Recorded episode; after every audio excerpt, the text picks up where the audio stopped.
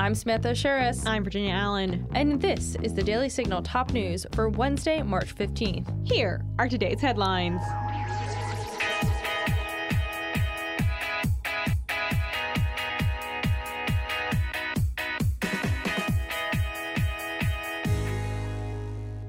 The San Francisco Board of Supervisors is considering payments of $5 million to every eligible black adult in the city, the Associated Press reports. The board met on Tuesday night where they unanimously supported the idea of reparations.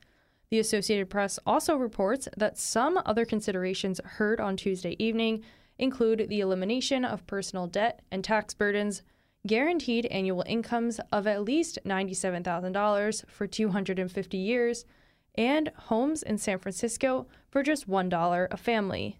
Rafael Mandelman, who serves on the board, says those of my constituents who lost their minds about this proposal, it's not something we're doing or we would do for other people. It's something we would do for our future, for everybody's collective future. John Dennis, who chairs the San Francisco Republican Party, says this conversation we're having in San Francisco is completely unserious. They just threw a number up, there's no analysis. It seems ridiculous. And it also seems that this is the one city where it could possibly pass.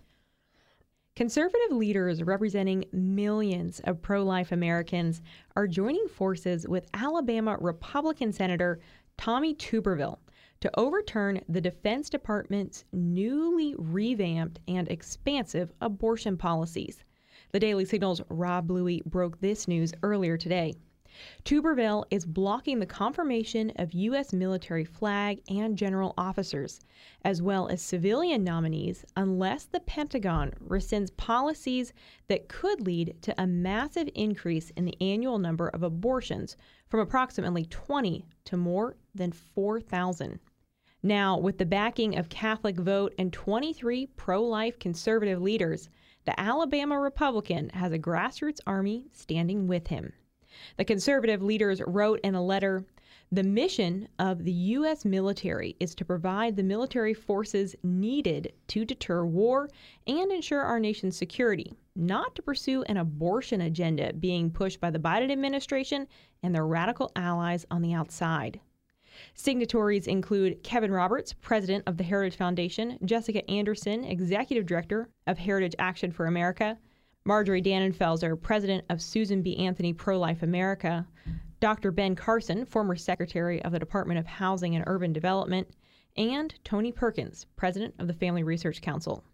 Rob is also reporting that Senator Joni Ernst, Republican of Iowa, introduced legislation Wednesday, along with 35 of her Senate Republican colleagues, to halt the Pentagon's policies.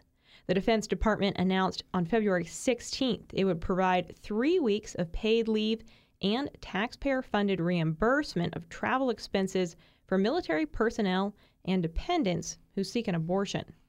A study from RAND Corporation estimates the Pentagon's new policies could increase the annual number of abortions from 20 to 4,100 among U.S. servicewomen.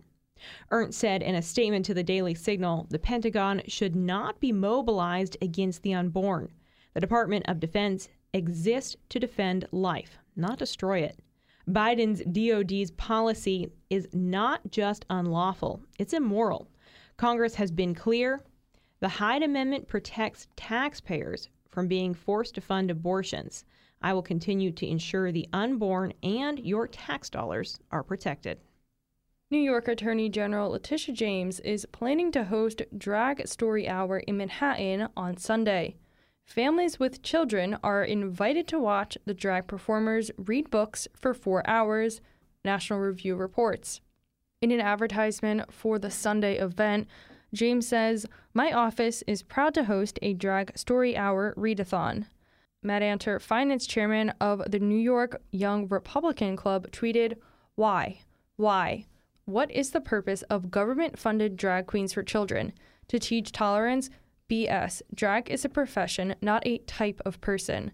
A profession where adult men do exaggerated female impersonations, often scantily clad with sexual themes. This is not the way.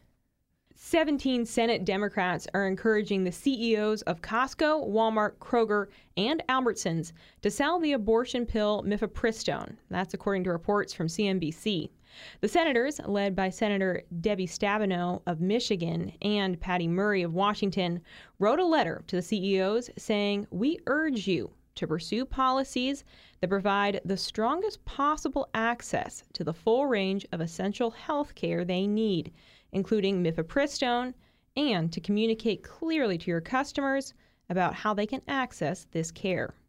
CNBC also reports that the companies have not publicly stated yet whether they plan to sell mifepristone at their pharmacies, and that the Food and Drug Administration in January allowed retail drugstores to sell the abortion pill so long as they became certified under a federal program that monitors how the medication is dispensed. The news comes after California Governor Gavin Newsom announced last week that California would not renew a $54 million contract with Walgreens. That's according to reports from our colleague, Kate Trinko. The drugstore chain had said it would not stock abortion pills in 21 states, following a sharply worded letter from 20 state attorneys general warning that mailing abortion drugs could violate federal and state laws. Walgreens still intends to sell abortion pills in California and 28 other states. But that's not good enough for Newsom, a Democrat who tweeted, California won't be doing business with at Walgreens or any company that cowers to the extremists and puts women's lives at risk. We're done. Texas Republican Representative Chip Roy announced Wednesday that he is endorsing Florida Republican Governor Ron DeSantis for president. Roy, the policy chair of the Freedom Caucus, said in a campaign email obtained by the Daily Signal it's time for Ron DeSantis to be president of the United States. DeSantis is considered one of the top 2024 contenders, though he has not yet announced a presidential campaign. The Florida governor has drawn the ire of former President Donald Trump, who heavily critiqued DeSantis as recently as Tuesday, comparing him to Republicans Paul Ryan and Mitt Romney, and joking about calling DeSantis Tiny D, according to the Daily Caller.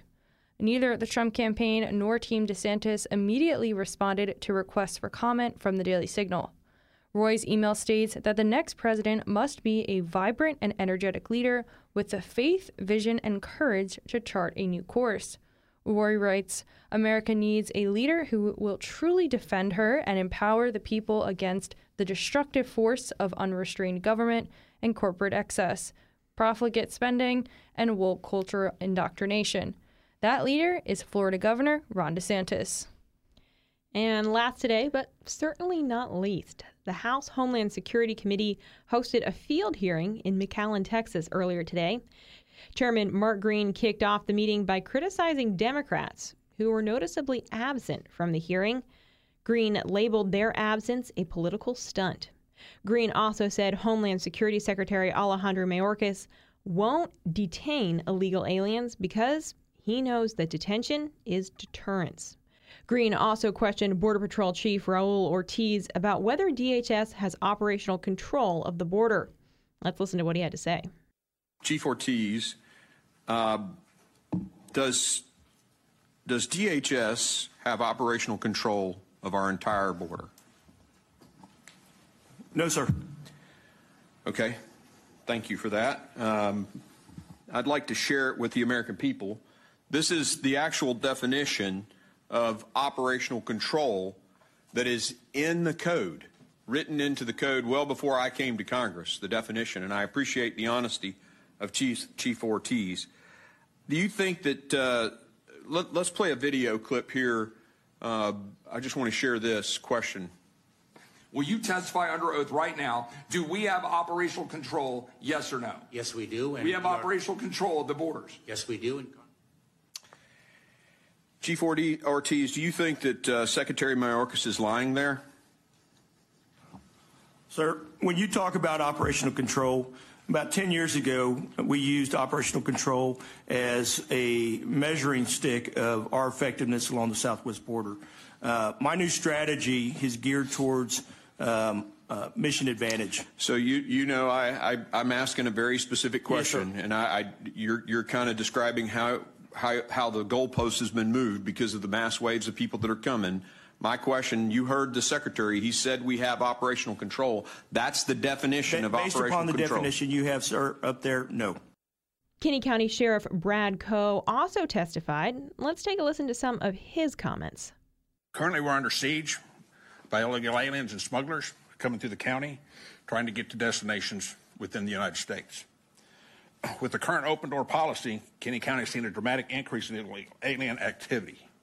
The number of migrants seen on game cameras uh, that I currently have deployed throughout the state, thanks to DPS, we're averaging between 160 and 180 people per night that are going through the county unchallenged. That comes out to roughly 60,000 people enter through my county this year. These are also considered gotaways by Kinney County because we don't have the resources to go out and track and try to apprehend these people walking through the county. We'll be sure to include a link in today's show notes with the Daily Signals report on the full hearing. And that'll do it for today's episode. Thank you for listening to the Daily Signals top news. And if you haven't had the chance, be sure to check out our morning show right here in the same podcast feed where we interview lawmakers, experts, and leading conservative voices. Join us tomorrow morning for the Daily Signal interview edition. I'll be sitting down with Art Mathias. He's the founder of the group Alaskans for Honest Elections. We'll be discussing ranked choice voting, the importance of election integrity, how big the movement around ranked choice voting is, and what's at stake if Alaska continues down this path. Also, make sure to take just five minutes to subscribe to the Daily Signal wherever you like to listen and leave us a rating and review. We love hearing your feedback. Thanks again for listening. Have a great night, and we'll be back with you all tomorrow morning. The Daily Signal podcast is brought to you by more than half a million members of the Heritage Foundation. Executive producers are Rob Bluey and Kate Trinko. Producers are Virginia Allen and Samantha Aschieris. Sound design by Lauren Evans, Mark Guiney, and John Pop. To learn more, please visit dailysignal.com.